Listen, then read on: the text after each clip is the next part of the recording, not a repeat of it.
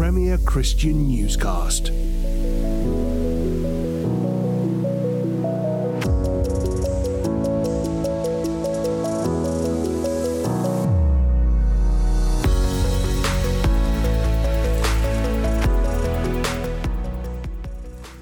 A new survey of more than a thousand churches has concluded weekly attendance has dropped by about 22% on average since before the pandemic started. Intriguingly, the research also suggests that a large part of this decline is because churches have cut back the number of services they offered during the lockdowns and have not resumed all of these post COVID. Quote, Churches that stayed online and have not reduced their service numbers have fully regained 2019 attendance levels. So, what lessons can we draw from this for ministers and pastors struggling to build their congregations back after the lockdowns? What place does online streaming have now there are no restrictions on attending worship anymore? And who are those who drifted away during COVID and have never come back? And should we be mourning their absence in the first place? You're listening to Premier Christian Newscast with me, Tim Wyatt.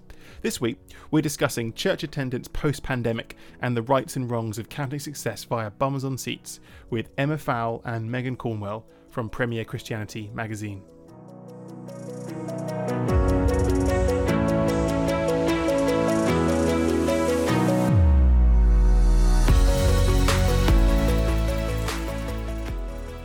Well, thanks very much for joining us, guys. Um, Emma, people will know, but uh, Megan, this is your first time on Newscast. Do you want to introduce yourself? Hello, everybody. Yes, I'm Megan. I'm Deputy Editor of Premier Christianity Mag.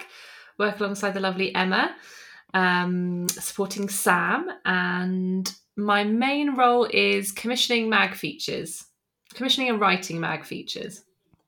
Excellent. Well, really glad to have you on the show at last. Um, Today, we wanted to talk about uh, post COVID decline in, in, church attendance, or at least discuss whether that's a thing or not. I'm interested to hear your thoughts. Um, uh, this is kind of prompted by, by a really interesting report that came out, um, which you might have seen from the Anglican Diocese of Oxford, where they did a big survey of about over a thousand churches across five different um, dioceses in, in the Church of England and um, concluded that on average, uh, weekly attendance in 2022, the year they looked at, compared to 2019, the last year before COVID, was 22% lower than before. But their big kind of kind of conclusion was actually that there was a really strong correlation between churches that um, had had falls in their attendance were the ones that had started cutting the number of services they offered. And actually, if the churches that which had resumed all their regular kind of pre-COVID schedule had actually much more likely to have kind of resumed picked up the numbers again. Um, what, what was your initial kind of response to, to seeing those figures and seeing that conclusion? Were you were you kind of surprised to see that, Emma? I think. Oh, oh, sorry, Megan, you go.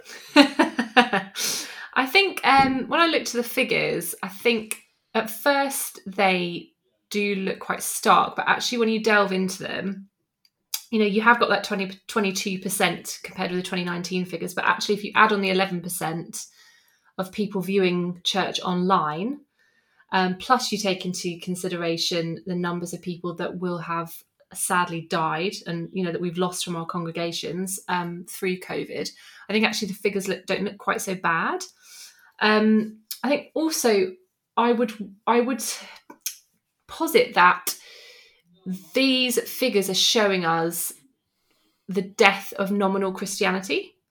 Um, so, just anecdotally, when I think about friends of mine who haven't returned to church since the since the pandemic, they tend to be people who have had a type of cultural Christianity, you know, a faith that's been handed down by their parents, um, going to church was a bit of a habit that they did, but they didn't necessarily have a personal faith.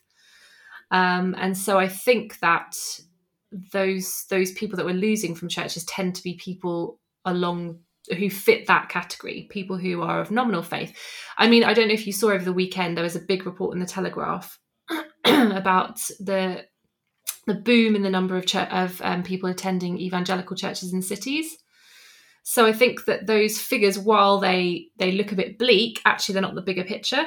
You know, evangelical churches um, are thriving. The certainly the evangelical wing of the of the Church of England is thriving. Um, and some of those churches were reporting phenomenal numbers, like 60% increases. Um, let me just find the figures.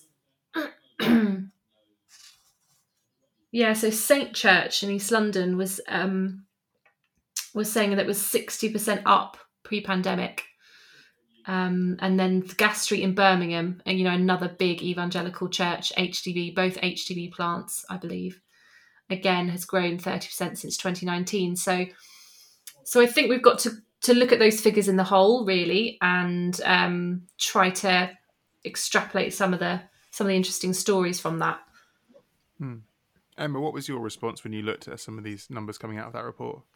Yeah, I mean, I like on the on the top level, like taking it really surface, you've got to look at it and go, well, it's not rocket science, is it? If you don't, if you're not opening churches as often and you're not running as many church services, you shouldn't be surprised that you're going to be therefore registering less people attending those non-existent church services. and I think that's something that people from within the Church of England have been saying for quite some time. Um, last August, I interviewed Nicky Gumbel, um, leader of Holy Trinity Brompton Church. We were just talking about that big network of growing, successful Anglican churches. And he's incredibly passionate about um, trying to get more people back into Bible college to increase the number of priests that we have in the UK because he's incredibly committed to exactly that idea. His his whole argument is if you've got these huge rural parishes and over the last 20 years we've seen them shutting at a rate of knots and vicars having to take over and oversee more and more and more and more numbers of, of churches within a parish, then you shouldn't be surprised that attendance declines because one person looking after eight churches across a 10 mile geographical area that might include, you know, 12 to 15 villages in a rural area, for example, is not going to be able to build as many relationships within the community, get to know the people on the ground, really invest in those in those local communities, and therefore the church is going to decline. So there's certainly voices within the Anglican community who have been saying exactly that for a really long time, who would be looking at this research and going, well, yeah, that that's what we've been saying.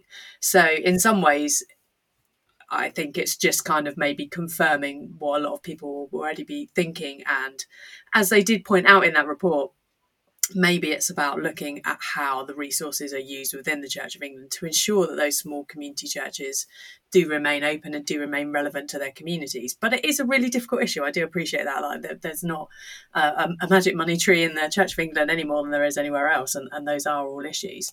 And I think Megan is also right. You know, I, I don't go to a Church of England church. I go to an evangelical church.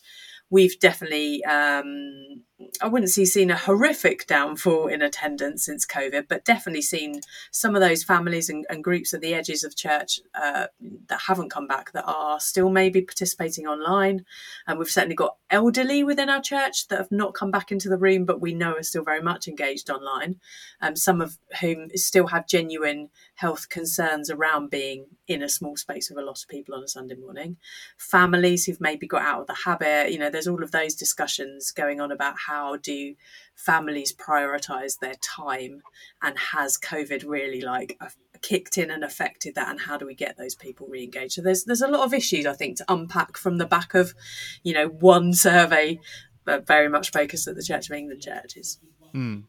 I'm really interested in this idea of of people kind of like the as you as you mentioned, Megan, the lost of nominal or kind of cultural Christians, and that there's a kind of habit to church going with some people who weren't necessarily going out of deep passionate theological conviction, but because it was kind of the thing they did, and then they couldn't do it for about a year or so, and once you lose the habit there's kind of very little reason to pick it up do you think it's that simple and we should kind of you know those of us who see themselves as more kind of principled that's that sounds a bit unfair you know those of us who are kind of more committed believing christians shouldn't really be that sad about that because you know christianity isn't a habit it's a faith after all yeah, I think so. I mean, I'm I'm not too concerned where you know if we're looking if this is what I think it is, which is the loss of sort of lukewarm Christianity. I'm not personally that concerned about it. Um, but I also think that um, that you know this the, the, looking at the religious nones is a really interesting area. Um, you know the, the the the churches that are growing, HTB and others are attracting Gen Z. Um, you know, young people. A lot of those people are people that would have ticked religious none on the census you know so there are people that are this that are saying we've never really had a faith before we haven't we haven't got that um that handed down faith, that cultural Christianity that many that many have in the UK. Um, and so actually, we're finding faith for the first time. We're spiritually open. Uh, we don't. We're not religious, but we're spiritually open. And it's those people that are being attracted to those big evangelical churches, and they're the ones that um, have infectious Christianity. You know, who tell their friends about it when they become believers, and that's how these churches grow. Hmm. Emma. And that's really interesting. Um, you know, after the the survey, uh, the census that came out um, earlier on in the year, we had a number of people writing um, on the results of that census, which obviously for the first time ever said that less than 50% of the UK population identified as Christians. But it was very interesting to hear the voices that were coming out of the Christian community and the people that were writing for us, um, analysing those results and speaking about them. And Peter Lynas, in particular from the Evangelical Alliance, said exactly what Megan's just expressed that actually he saw this as a massive opportunity for the church to communicate the good news of Jesus Christ to a huge number of people who you know, the, the Evangelical Alliance's last survey, the Talking Jesus report, estimated that around 6% of the UK population were active regular churchgoers, compared to over 45% who identified as Christian on the survey. And he said that's a huge um, opportunity, in fact, to reach a massive swathe of the population who identify in some way as having a Christian faith, but that, that are not regularly and actively engaged with a church at the moment. So rather than seeing that as a terrible bad thing, actually, maybe as Christians, that's a really positive thing that there's this whole, whole group of people that really do want to know more about what the Christian faith is all about. Is but is there actually is that a bit of a double edged sword because these are people as the kind of you know if they fell away quite so quickly because you know they didn't want to watch do church on Zoom for a few months over lockdown they might tick the Christian box, but their, but their conception of what it means to be a Christian is clearly quite different to what you or I would would conceive of. And so rather than seeing them as kind of fertile territory for evangelism, maybe these are actually people who it's quite hard to reach because you could say, you know, do you want to find out about Jesus? I know already. I don't need to be saved. I don't need to to I don't want to come and join this kind of community of faith you're offering me. I can be a Christian on my own terms and I'm fine, thank you. That mm. some strikes me that's actually almost a harder sell in some ways. Mm. Yeah, I think, uh, uh, well, I mean, personally, looking at this report, you know, it's talking all about how can we how can we attract more people to our churches? How can we put on more service? How can we do more to to encourage growth? And I actually think that's asking the wrong question. I don't think we should be saying how can we do more. You know, I think the pandemic gave us an opportunity to sit back and recalibrate and think about how things might look different different and what measures we're using to you know for success. And i don't think extra services and bums on seats is necessarily what jesus looks at the church and and decides is successful you know? Um and i think also that idea that we can just put more services on and expect people to come to us just doesn't necessarily work. Actually jesus's commission was to go go out go and reach you know those who who don't know anything about me. Go and find them. Go and, you know what, what other ways what's the opportunity cost of doing things the same way constantly or adding more services you know? And and also what's the spiritual cost to the health of the church? I did a big feature on burnout a few months ago and um you know we talked a lot about the spiritual cost of overactivity um, you know, because that puts a huge burden on leaders and volunteers. If you, every time you add a service, you need more volunteers, you need more, uh, you know, you're you're asking more of your leaders. Um, and what what's the spiritual, um, you know, yeah, I, I just I just think we need to ask those questions. And it's quite interesting, isn't it, in the light of things like the Asbury revival, which we've been talking about a lot recently, um, that lots of the reflections that have been coming out about that have been about simplicity, about purity of worship, about humility, about you know just seeking the presence of God and and and Jesus's face just for the love of God rather than you know for what it can produce or performance or for perfection or all of those things. So yeah, sort of coming off the back of that of what Megan was just saying, you know, perhaps we've perhaps we've inadvertently created this form of, of Christianity where maybe we've put too much effort and emphasis on these huge productions and these massive services when maybe God want something else from us. Maybe you know, like when you you read about revival and renewal and the history of it, it generally starts in a tiny room with several old ladies praying faithfully. You know, it doesn't generally start with thousands of bodies and, and loads of man mm. hours and huge production costs and a massive schedule of programming. So yeah, may- maybe there's a new way we can look at it. Maybe there's something else that God's wanting from us right now. And I think Megan's point, and, and you made the same point actually earlier, Emma, about kind of exhaustion and and you know too few clergy being stretched over too many churches is is really pertinent in the Anglican context in particular because which, where this report's coming from is that it's really not particularly realistic to say to clergy that all you got to do is resume you know start up some new services when you know the average particularly in rural areas, the average Anglican priest is, is actually in charge of two, three, sometimes four, five, six, or seven churches grouped together. And of course, coming out of after years of kind of you know, burning the candle at both ends to try and keep the show on the road during the lockdowns to say, and now you need to recruit a whole bunch of new volunteers and try and um, reinvigorate and revive and restore kind of a pattern of Sunday worship in every single one of these churches. It might be helpful, but it's fundamentally unrealistic, and and loading that expectation onto clergy is probably just going to cause even more more burnout and exhaustion after already been running on empty for years at this point. Yeah, and I think we've also got to remember that uh, there's a lot of um, clergy that are still suffering with long COVID. You know that hasn't gone away; that's not disappeared, um, and that's that can be really debilitating. Yeah. Yeah. And I mean, there are some parts of the country, I, I know where my in laws live, where you've literally got, I don't know, four or five parish churches within a couple of miles of each other, no, no further, all of which have congregations of maybe 10 to 15 people in them. And they're trying to run services across all of them, literally a mile apart and it, it's it's so hard, especially when they're also historic, important buildings that are very much part of the local community. But you know, there's a part of you that has to ask: Is this sensible? To ask ten people to meet over here at nine o'clock, and then to ask the same vicar to run another service an hour later, half a mile up the road for another ten people.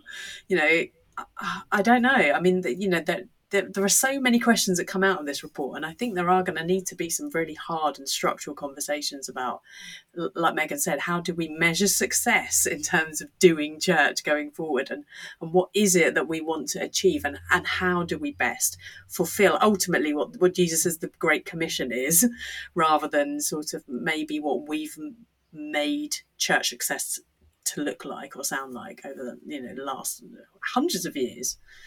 Premier Christian Newscast.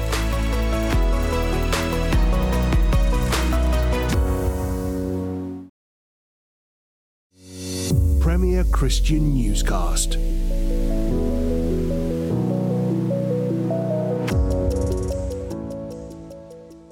And one of the responses I've heard in, in response to this report is kind of coming from people outside of the C of E saying, well, this is really a story about the Anglican Church's kind of terminal decline, which has been, been long in motion for decades before COVID happened.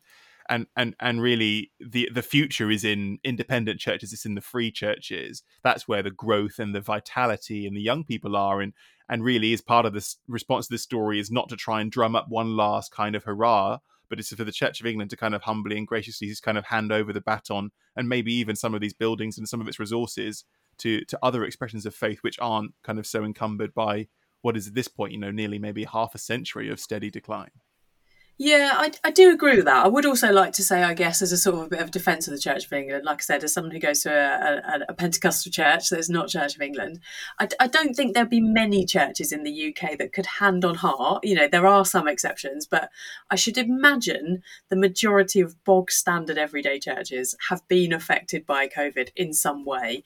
And most would probably say, hand on heart, that their congregations were not quite back to where they were beforehand. So I don't think it's just a church Of England problem.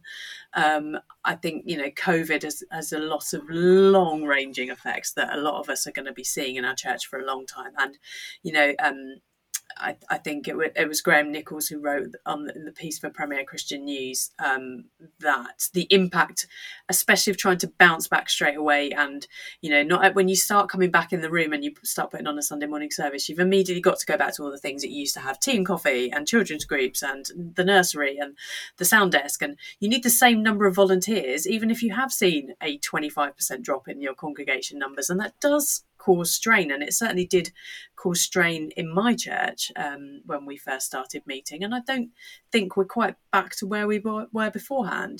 if I'm quite honest.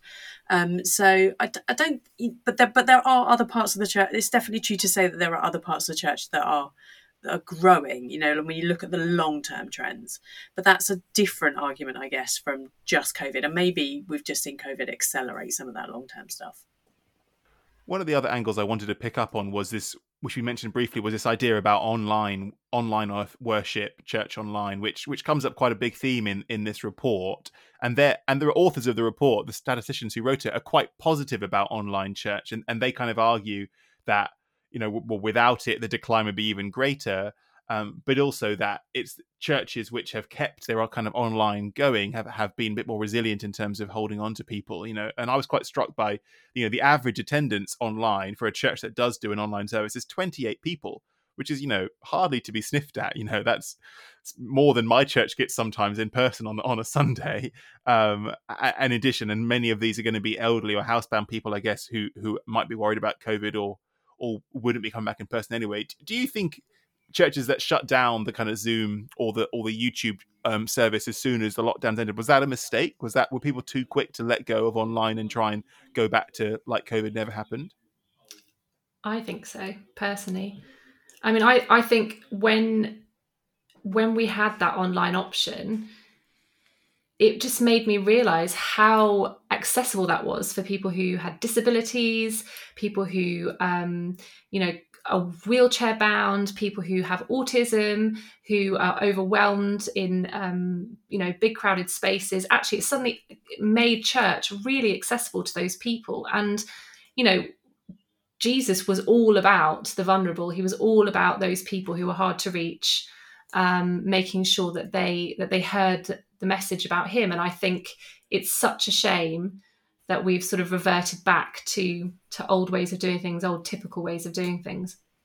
Yeah, and even you know, last weekend I, I, I had a really heavy cold, so I didn't go to church because, especially now, it's very inappropriate, isn't it, to sneeze and cough over everybody in, in, church spaces. So I decided to stay at home. My family went, um, and I watched online, and I thought, isn't this brilliant? Normally, you know, if you're ill, even if it's just a one-off like a cold, you miss that Sunday. For families that have really young children, I've got several friends. I've got one friend in particular who's got three little boys under five, I think. Crikey, life is life is tricky trying to get those into church and control them for an hour. You know, for those types of situations, it's great if sometimes you can't quite make it out the door and you don't have to completely miss out. I do know people who, and I think I, I sympathise because I ideally want everybody in the room. I think there is something different about that. You know, when God does something and you're not there physically, it's different and it's it's harder and sometimes you kind of i think in the in the in the pursuit of ease we kind of go we want everyone back in the room that's the ideal but like megan said it's so important for people who can't access that um, that to just sort of say we're not going to do that anymore, I think I think it is a bit short sighted. Um, you know, we had so many people engaging online over the pandemic, and so many people now do that as a way of like kind of almost church shopping, don't they? Like if you're moving to a new area and you want to ch- check a church out, or you're not brave enough to go for the first time and you just want to see what happens. Like so many people still find the actual action of walking into church, even if they've heard about God or they're curious about faith. And then if they do, it's such an unknown that they don't know when to stand up and sit down, what's expected, who's going to sing, who's going to, you know, being able to watch it online, first of all, I think is really accessible for people and it, it can remove a lot of those boundaries and some of that fear. So, yeah, I think it's a good thing too and it, it should be kept. Isn't the counter argument, though, that actually one, you know, maintaining an online offering is a whole new team of volunteers and new bunch of technology. It's one thing for your big mega HTB mega churches; they're probably filming anyway. But but for a lot of the kind of average, you know, 50, 70 strong congregation churches, having a having an online stream when it's only might only be five, six, seven people tuning in, you know, less than five percent of the total congregation is a big ask. But also theologically, I I hear quite a lot from pastors saying they don't want people to get the idea that kind of church is like a service that you can just dial in like Netflix. It's about being a family. It's about communing, literally taking physically communion. But even beyond that, it's about being committed. And there's a temptation to say if we lower the bar to entry, you can just sit there in your pajamas and and tr- shop around and try church out. You have this kind of in it you have a you lower the bar entry you get more people but actually are they the kind of people or have they really bought into the family that you're looking for yeah, definitely. I mean, I, think the one, the one, one of the biggest problems is it. Yeah, it, it sort of it can become uh, a consumer Christianity, whereas although you may be getting what you need, you may be receiving spiritual food, listening to the worship, listening to the word. What you can't do um, quite often, un- unless churches do manage it really well, um, is contribute as well, and that means that the body of Christ is missing out on you being there and your contribution. If you have a word of knowledge, if you feel led to pray for someone, if you want to pray for healing for someone, those types of things are much harder to do, obviously. It's not impossible, but it is a lot harder in the average church setting to be able to contribute when you're sitting on your sofa watching. So I do completely agree with that. And like I said, I think my preference would always be that people are there, but I do appreciate what it offers as well um, for, for those who can't access. I don't know how Megan feels about that. I don't know. what do you think? I can see both arguments. Yeah, I can see both arguments, and I th- but I think we're having these discussions more broadly, aren't we, in society? I mean, I know organizations are having the same kind of conversations about workplace culture and how do you integrate new you know people that are coming into an organization when it's it's an online only culture? There are those questions that you have but i don't think the hurdles are insurmountable. I think we can put our heads together and figure out how can we do this in a slightly different way um, that still makes church incredibly accessible um, you know to people who can't make it in person. And there's an interesting line in the report which which makes that kind of same point which says um, you know churches that are not online might find it increasingly hard to attract newcomers as we now live in a hybrid on-site and online world in many aspects of life including church. And i guess that's pointing to this idea that we've all become used to doing zoom meetings at work and we might even have people in our teams in our offices who we've never actually met. And and if churches are kind of the lone institution that says nope you just have to come in person or you don't get to be part maybe some of these eh, particularly younger christians younger younger british people are going to be like well that's not really doesn't really chime with actually how my life works in 2023 and we and we don't want the church to get left behind yeah, I totally agree, and I think actually this this is an area of potential for massive growth because we've seen that over the pandemic. We saw huge numbers of people tuning on online to online services, many of whom had never been to church before. So that tells us something, doesn't it? It tells us that this is a this is an this is ripe. This is an area um, of harvest potentially of of people who may never have been to church before, never heard, you know, just if fascinated about faith, want to know a bit more about faith, but from the safety and comfort of their own home, without, as Emma said, having to kind of, you know, build up the confidence and courage to walk through the doors. And actually, that I think that's worth exploring. And that taps into the last point I wanted to wanted to cover this this this episode, which is there was a lot of talk you might remember in the early days of the pandemic. Some of us I'll, I'll, admit, even wrote features about whether the pandemic was going to inspire a wave of kind of interest in faith and, and kind of prompt people who previously never paid any interest to Jesus and, and the gospel to actually kind of reconsider.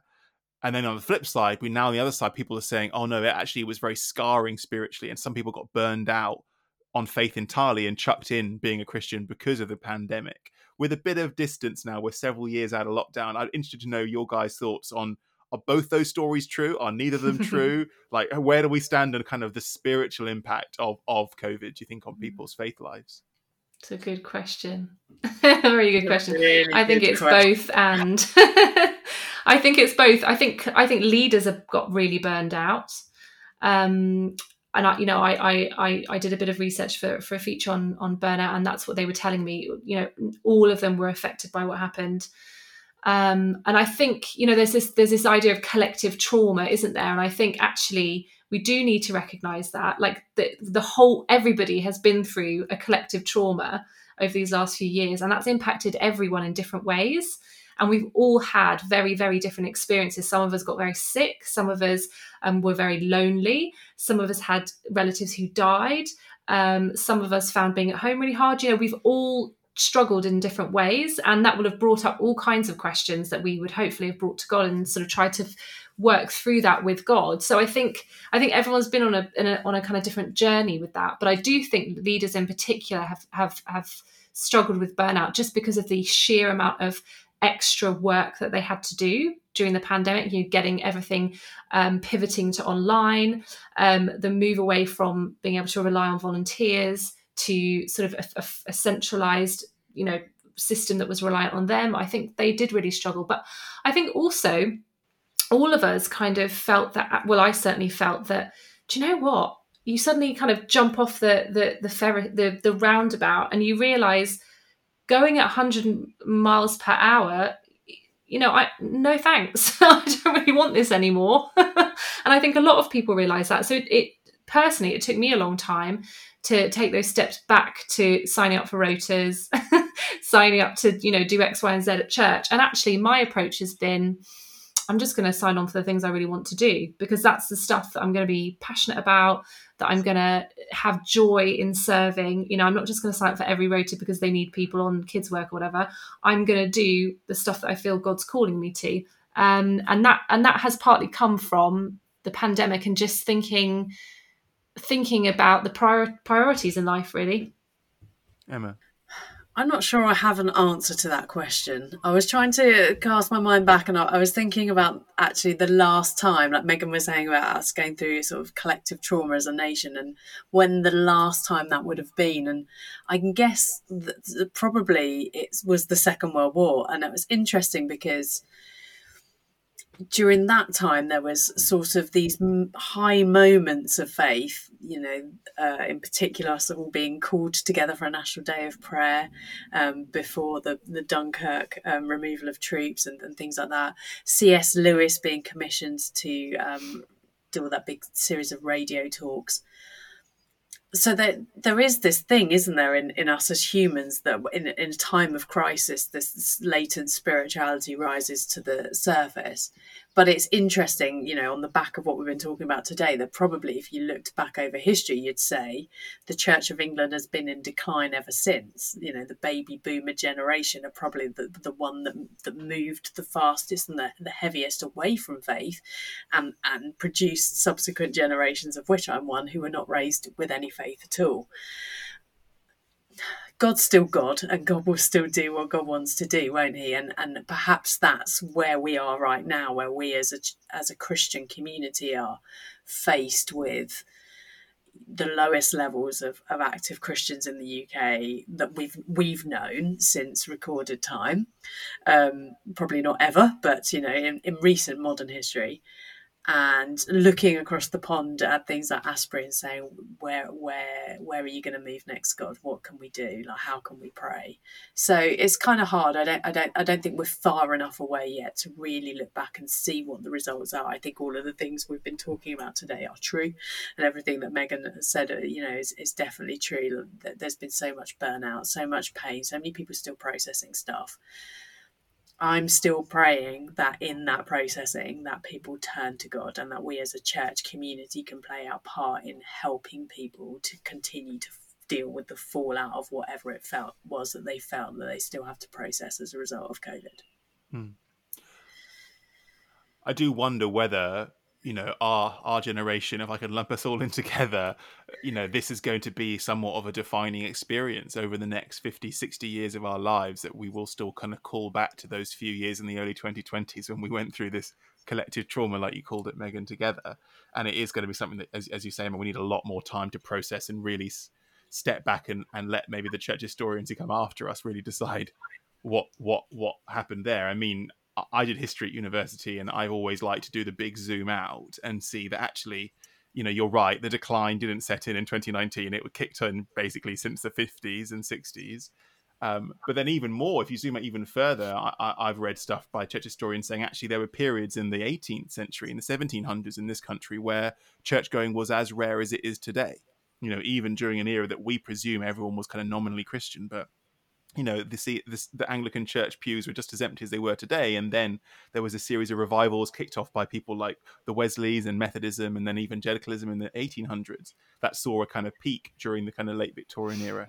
And so, you know, who knows where, where God's hand is in all this? I guess is my point. I find it weirdly encouraging actually to zoom out and see that other generations of the church have been through traumas and been through peaks and troughs before, and you know a few num- a small remnant stay faithful and maybe the spirit does something maybe starting in asbury who can tell let's call it an end there before I start preaching. Um, thanks so much, Megan and Emma. It's been great to talk about some of these ideas with you both and hear your reflections on that. Um, uh, and thanks everyone else for listening. Hope it's been useful. Um, we'll speak to you again next week. Bye bye.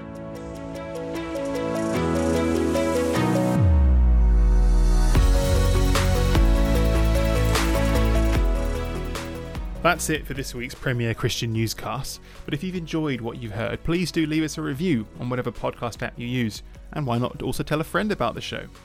Don't forget to also subscribe to the podcast on your phone or tablet to ensure that you receive each episode automatically sent to your device week by week.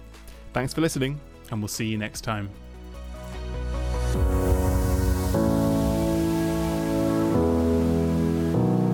Premier Christian Newscast.